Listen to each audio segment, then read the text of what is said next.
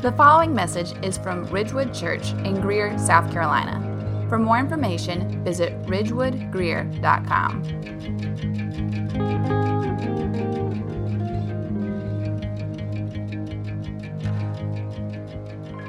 Now, let me ask have you ever been at some point, something, somewhere where you knew history was taking place?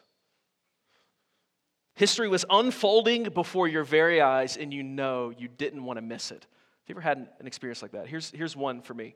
So this was in on February 1st, 1998. I have a picture on the screen here. February 1st, 1998. The University of South Carolina Gamecocks were taking on the number 18 Cincinnati Bearcats. Now, South Carolina's athletic legacy, it is what it is, and so we relish this one time we beat a number 18, you know, barely top 20 team. I recognize that.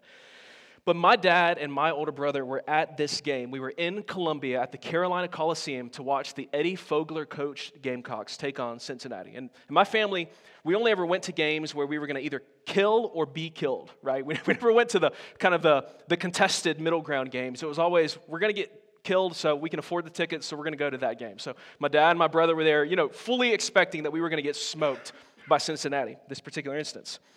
The Gamecocks were down as much as 23 points during that game, but they came roaring back, and with the final four seconds, they, they didn't have the lead once this game. The final four seconds, they're down two points. Antonio Grant inbounds the ball to BJ McKie, Gamecock legend BJ McKie. Instantly, the defense swarms on BJ McKie. He trips, barely gets a pass off, gets the ball back to Antonio Grant. He shoots a prayer of a three pointer and absolutely crushes it. And my dad, and that's the first time they lead during that whole game as they, as they score the buzzer beater three point basket to win the game. And my dad and my brother, who are the two most even keel people in the world, both of them went absolutely bonkers with the rest of the 50,000 people that were present there at that particular basketball game. It was unbelievable. And people still talk about the shot in reference to this one time unranked South Carolina beat number 18 Cincinnati. They call it the shot. It, you know, it's gone down as Gamecock lore alongside, you know, when Bruce Ellington uh, uh, uh, scored the, the game winning touchdown against Michigan, alongside the time that DJ Swearinger knocked Andre Ellington down and flexed on him, South Carolina fans, you remember that? It goes down along Gamecock, alongside Gamecock lore, like when Jadeveon Clowney hit the running back from Michigan and decapitated the guy. One of those unbelievable moments. And, and every time somebody mentions it, I get to say, I was there. I was there for that game. I was there for the shot. Have you ever been somewhere where history was unfolding and you knew what was taking place and you didn't want to miss it? Now, we are in part three of the book of Acts, where we have been seeing how the gospel has been going forward since Christ ascended into the heavenly places and sends his spirit to commission out his church. Last week began part three of this study, where we saw for the very first time Christians are intentionally undertaking a missionary journey. They commissioned Paul and Barnabas out from the church at Antioch and begin sharing the gospel. In our passage today, what we have is the very first recorded sermon of the Apostle Paul. And essentially, what Paul is telling these people, his hearers, is this history is happening, history is unfolding right before your very eyes. History is taking place. You don't want to miss what God is doing in Jesus. And I think we could summarize Paul's sermon with these three exhortations that are present in this passage listen, know, and beware. Acts chapter 13, starting in verse 13. Let's read together. Now, Paul and his companions set sail from Paphos and came to Perga in Pamphylia. And John left and returned to Jerusalem. But they went on from Perga and came to Antioch in Pisidia. And on the Sabbath day, they went into the synagogue and sat down. Now, one of the things that's helpful to do when you read through narratives like this in the scriptures is to actually take a look at a map. We'll have one on the screen for us. It helps us remember that these aren't just religious tales, like in the genre of Aesop's fables or, or Zeus or Hercules or whatever. These are historical places that took place on real historical events. And what Luke tells us here is that in Acts chapter 13, uh, the beginning of Acts chapter 13, the Antioch that's underlined on the screen, Paul and Barnabas set sail from Antioch. They go to the island of Cyprus. They begin doing ministry in Salamis and Paphos. And then in our passage, it tells us they actually leave Paphos and go north up to Perga, the city, the port city of Perga, in the region of Pamphylia. And they ultimately go as far north as this other Antioch, Pisidian Antioch, where they settle down and begin to do some ministry. Verse 14 tells us that in Pisidian Antioch, on the Sabbath day, they went into the synagogue and sat down. Now, sometimes it can be really confusing when you, when you read through these stories because you have places that are named similarly. So, for instance, chapter 13 begins in Syrian Antioch, which Luke just calls Antioch. In this passage, they're in Pisidian Antioch, which again, Luke just calls Antioch in Pisidia. Apparently, there was a, an ancient Greek hero named Antarchus, Antiochus, something along those lines, that went around establishing cities and named them after himself. Right, so, this is one of those instances. They're in different Antiochs. Then on the Sabbath day, Saturday, they sit down to join in worship at a Jewish synagogue.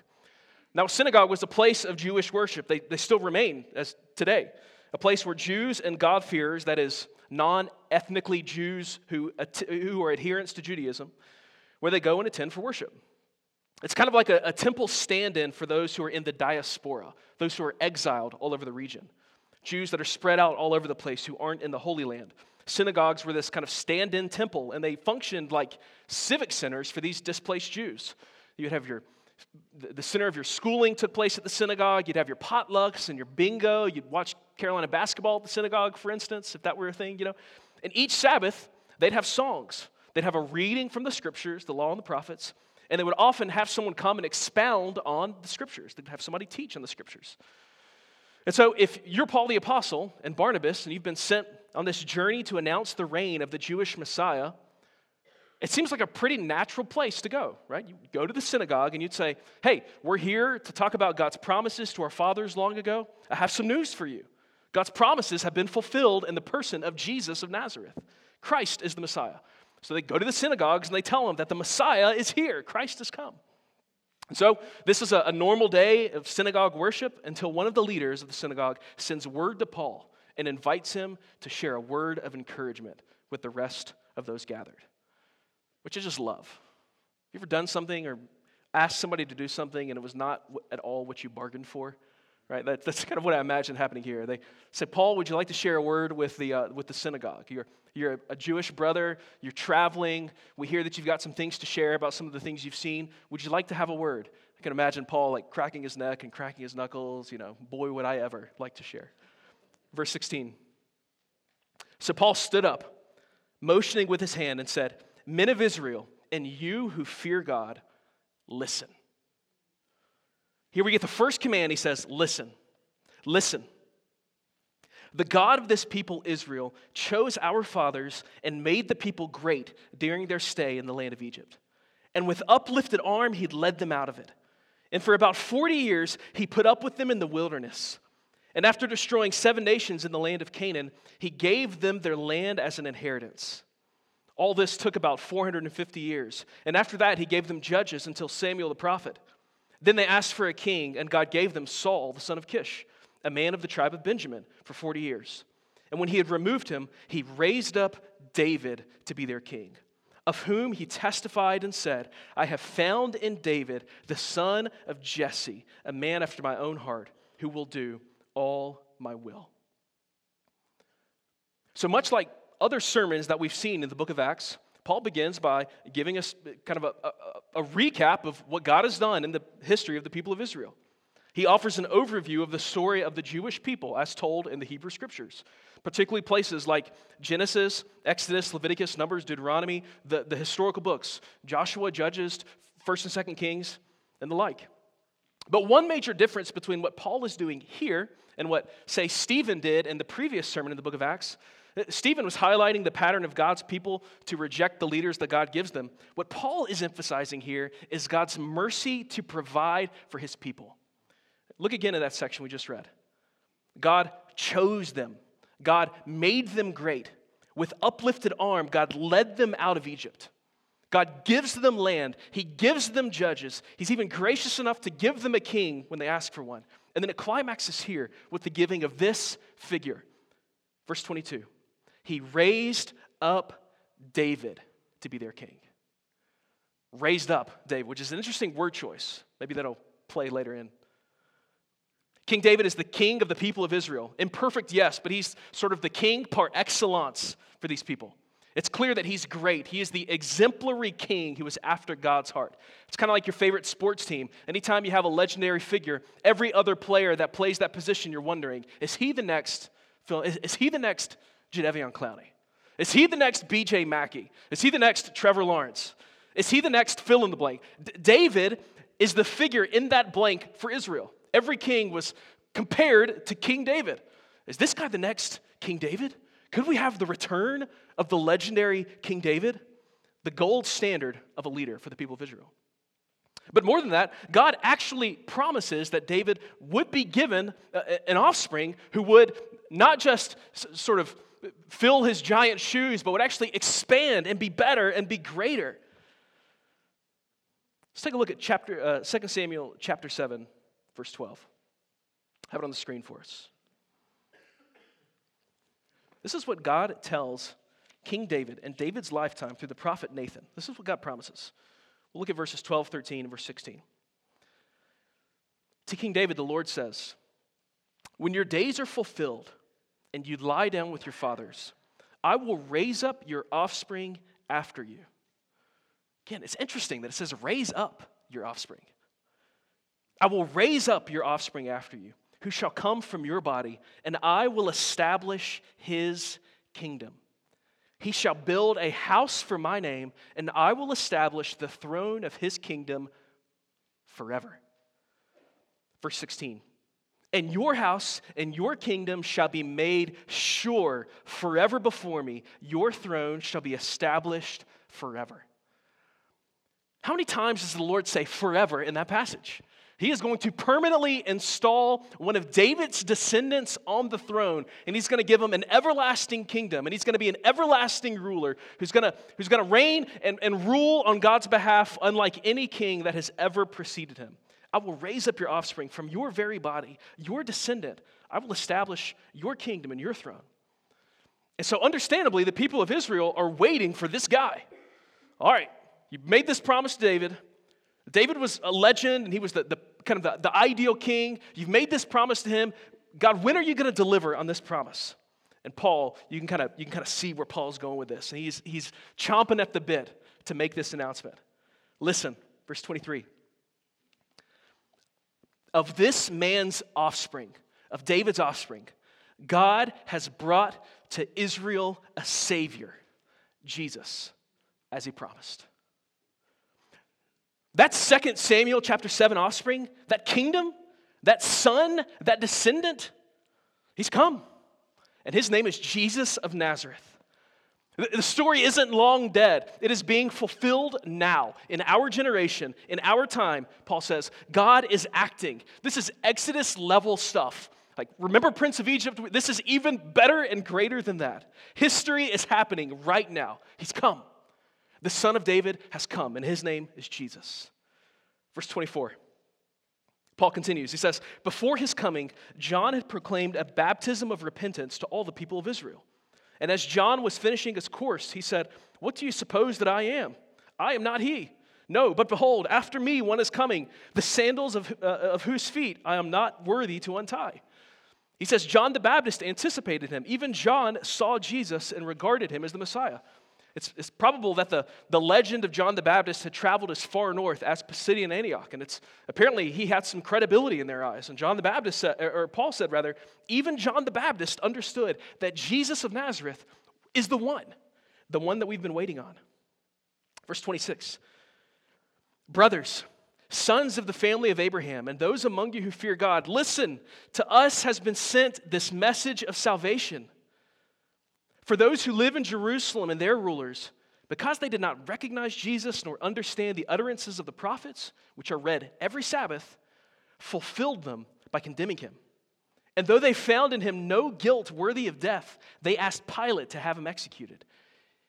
And when they had carried out all that was written of him, they took him down from the tree and laid him in a tomb. Paul says, Listen, to us has been sent the message of salvation. He was rejected by those who should have seen him coming. I love that. He says that they read about him every single Saturday, and yet they killed him, and thus fulfilled the very stories they read. Huh. Is that incredible? He said they read about him every single Saturday. Every time that they were in the, the Sabbath worshiping at the synagogue, they read about this guy. And when he appeared, they put him to death and thus fulfilled the stories they read. In their killing, they fulfill the stories that they read week after week after week. They killed the one who was bringing salvation. But watch this, verse 30.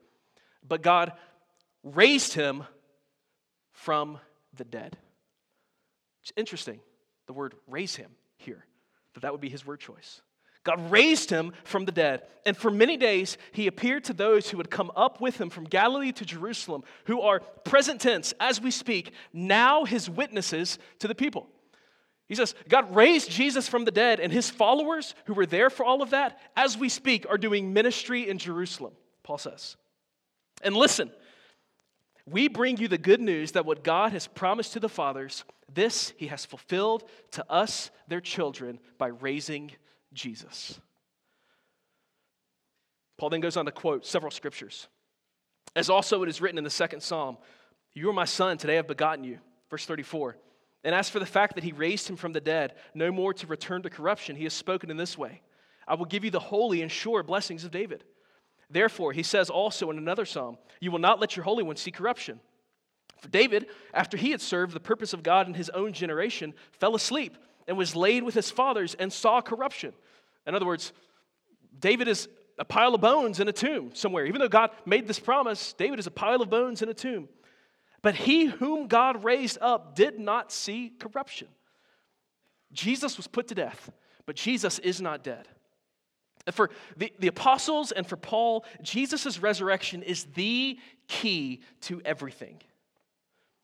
It's amazing how, how central of a feature Jesus' resurrection actually is in the book of Acts. It's like the thing that casts a shat, like, but a good shadow all over the book of Acts is the resurrection of Jesus. Jesus is not dead. I, mean, for us, who, who, many of us who have grown up in and around Christianity and who have grown up in the South and who have done banana pudding at Nana's every Sunday since before we can even remember. And, and every Sunday we sing, that, every Easter Sunday we sing that Jesus isn't dead, that Jesus is alive. It's a part of the, the, the Bible verses we memorize. It's a part of maybe we grew up in a tradition where we memorize the creed and we say it and we say it and we say it. But have you really considered Jesus isn't dead? People don't just rise from the dead, but this one did.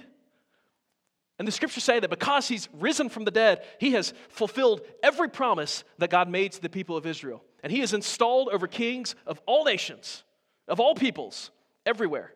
And all people owe their allegiance to King Jesus. Paul says that this is the clear indication that he is the Messiah. That throne that was going to be established forever, God has done it with a guy who can't die. Is that amazing? Paul says David served his purpose, but he's dirt now. But Jesus is raised up. He cannot decay, he does not see corruption, he exists on the other side of death forever. And what sets Jesus apart is the fact that he is now reigning, present tense, alive. The resurrection proves that the check cleared and that God has indeed installed Jesus as king. And you, and you got to know we, we remember back in Acts chapter 9 where Jesus himself interrupts Paul on his way to persecute Christians. And it's like, this guy has got to be, he's got to be burning in his bones. Like, I saw Jesus. We made eye contact, and Jesus told me to come do this, right? He's just got to be absolutely burning up with this. He is, he is now risen and enthroned. And so he says, Listen, the promised Savior King is here. Verse 23 God has brought us a Savior, Jesus. Verse 26, to us has been sent the message of salvation. Verse 32, good news. What God has promised to the fathers, He has fulfilled by raising Jesus. Listen, the promised Savior King is here. He's done it. History is happening. He's done it in Christ. Then a second exhortation, verse 38. Let it be known to you, therefore, brothers, that through this man, forgiveness of sins is proclaimed to you. And by him, everyone who believes is freed from everything from which you could not be freed by the law of Moses. No, he says, there's forgiveness of sins. This would have been a really deep sore spot for Jews who are exiled in the diaspora. Their sin is the reason they're in the diaspora. But he's saying now God is redeeming his people, he is forgiving their iniquities, he's forgiving their sin, and he is bringing them back to himself. The sin that separates God from his people, God has addressed forever in Jesus. He forgives, Paul says. But then he says, that in Jesus, everyone who believes is freed from everything from which the law couldn't free you. Jesus offers freedom, Paul says, but what does he mean that everyone who believes is freed from that which the law could not give you freedom from? If you know anything about Judaism, you know that a central piece of their identity was adherence to the law. God gave them this good law that they were called to obey, a standard that they were, they were called to abide by. But again and again and again, we see that they fail to you know, hold up to the standard. It's true for us as well. I mean, what happens anytime you try and obey a standard? Anytime. Maybe you have some good days, but most often you carry a deep awareness of how you don't meet the standard, right? And how often you don't want to meet the standard. That's the reality for each of us. Paul says it like this in Romans chapter 5 verse 20. He says the law came to increase the trespass. The law came to increase the trespass. You see a sign that says don't touch the grass. What do you have to do now? Got to touch the grass. You hear somebody say, don't think about the purple cup. Purple cup, it's in everybody's head, right? It exposes the reality of sin in our hearts like warm milk to a tapeworm, right? Just draws it out. The point is that the law condemns us. The law can't save us. The law only exposes us. I remember almost 20 years ago when Emily and I, my wife, were just starting to hang out. She denies that this ever took place, but it did. I was deeply wounded by it, so I, I remember that it took place. Um, I was playing drums for this ministry at North Greenville called BSU. It was like a Thursday night ministry thing, and uh, you'd have worship and some teaching, and I was a part of the, the BSU band. And so I was playing drums, and I had this girl that I was kind of interested in. I invited her to come, and boy, you better believe I played my heart out that night. I was just beating the mess out of those things. I was playing like you wouldn't believe I could play. Just, just, I had to impress Emily with my drum playing skills. And afterwards, she was like, "Oh man, you guys did so great. The band sounded so good. Man, you're so good at playing drums." And you know, I feel, I'm puffed up, and I feel, you know, 500 feet tall at that point. A couple weeks later, we've gotten a little bit more serious as we've been dating, and we go to this other sort of ministry thing that was happening in Greenville, in downtown Greenville. And I happen, it's, it's one of those things where you have music and teaching. We're on our way to that thing with Emily and some of her friends, and I happen to hear Emily say to one of her friends, Oh, we're, we're to go? Is that band to play? Oh, remember, that guy's our favorite drummer. That guy, I wasn't the guy that she, it was a different band. That guy's our favorite drummer. She whispered it to her friend. And, and we had seen this guy play before. Listen, we had seen this guy play before, and I knew, I, I, knew I didn't hold up a candle to this guy. I mean, he had the hair, he had the looks, he had the pants, he had the deep v neck, which was really popular at that time, around 2008. He had it all. And I knew, I mean, this guy was infinitely better, you know, exponentially better at playing drums than I was. And she said, There goes our favorite drummer. I brought it up a couple of weeks ago because I was thinking about this passage. And I said, Emily, do you remember when this happened? And she's like, No, I, that did not happen. Of course, I didn't forget because of how deeply wounded I was. Now, here's the reality, and maybe this has happened to you before. Anytime you fancy yourself to be good at something and you get around somebody who's actually good at that thing, what do you feel instantly? Condemnation. You feel condemnation. And what Paul says is the law is a standard that when, when, when we compare ourselves to the standard, the only conclusion that we can draw is I stand condemned.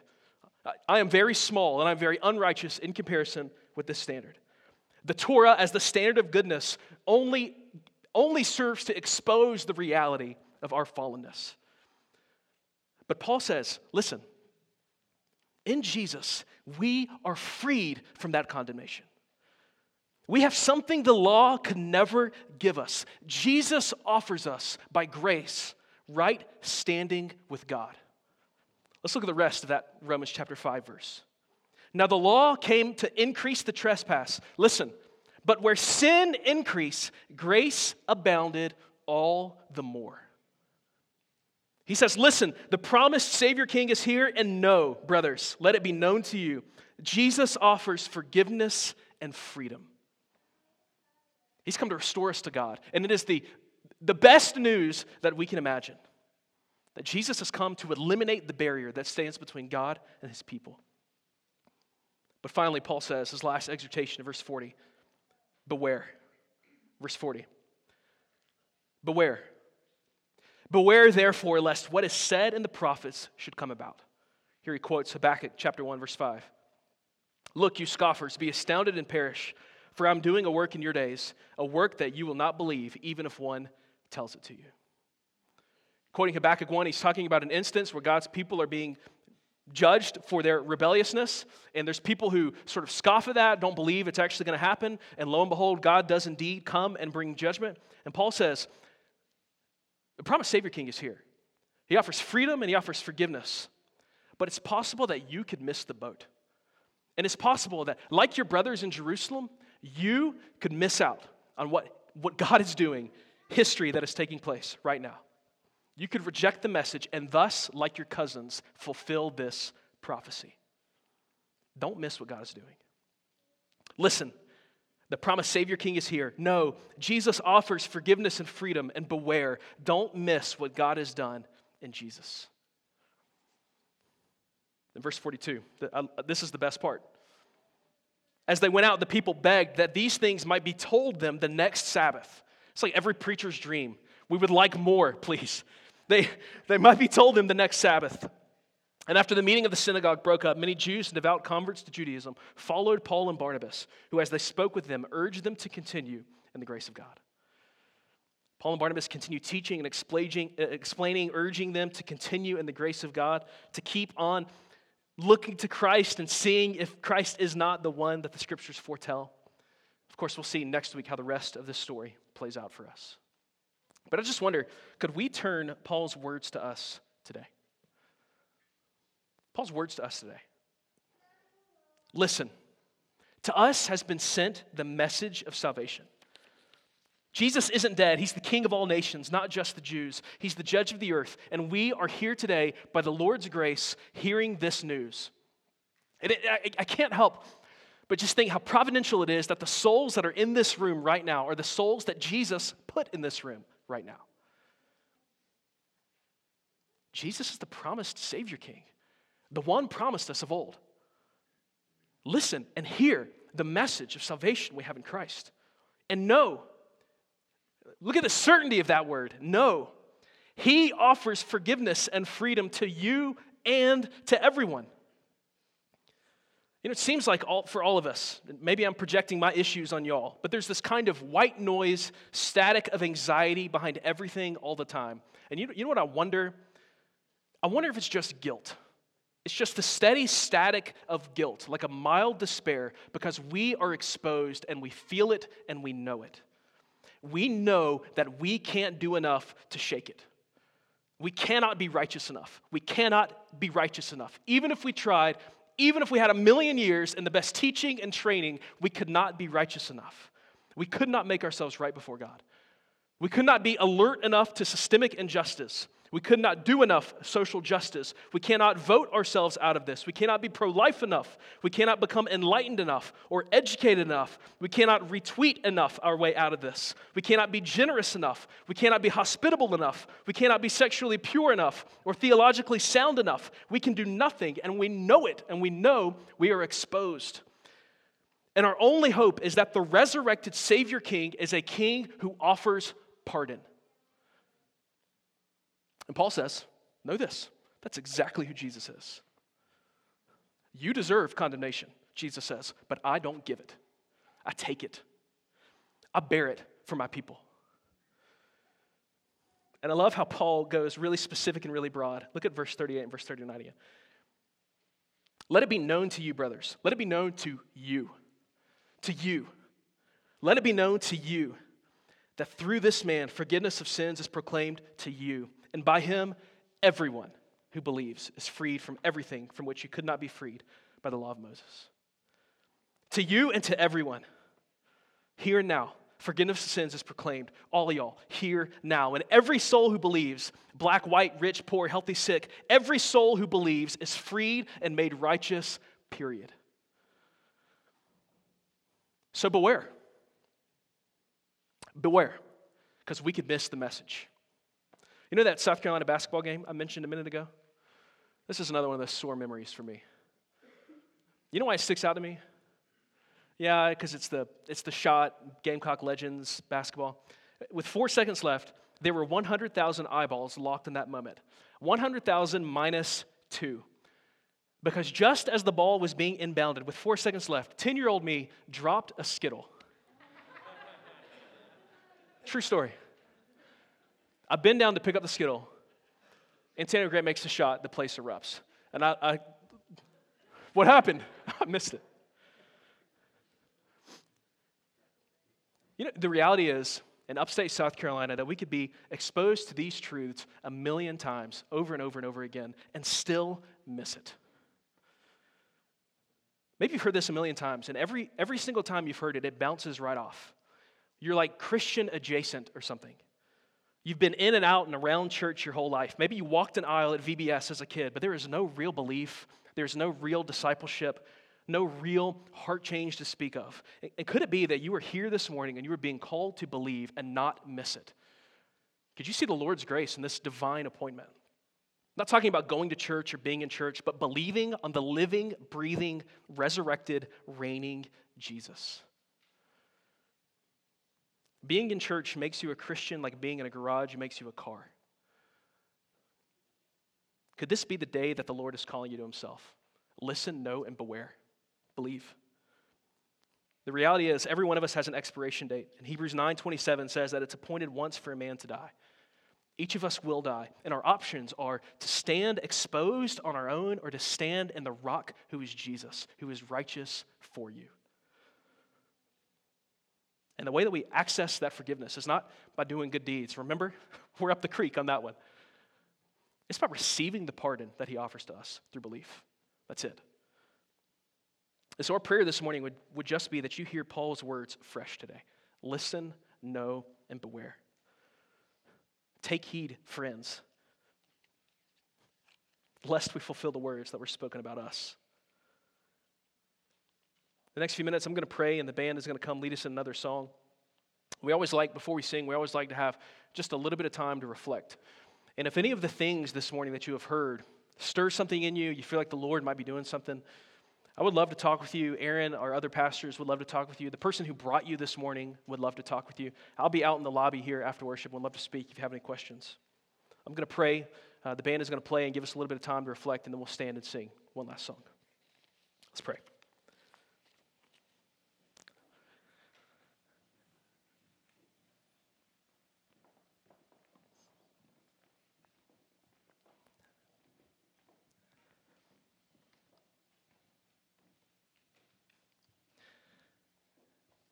Lord Jesus, we, we come to you with gratitude in our hearts for being the pardon offering, condemnation bearing king that you are.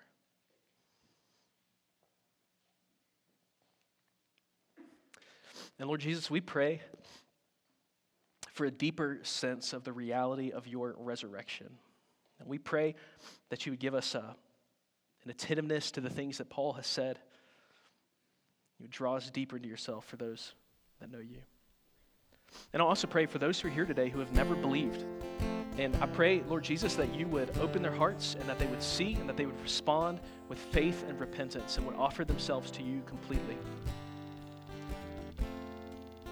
And Lord Jesus, we pray that as we sing and reflect in these next few moments, that your Spirit will work in us to refine us and direct us and lead us. We love you. We thank you for your word and for your spirit, and we pray that they would be at work in us. We pray this in Jesus' name.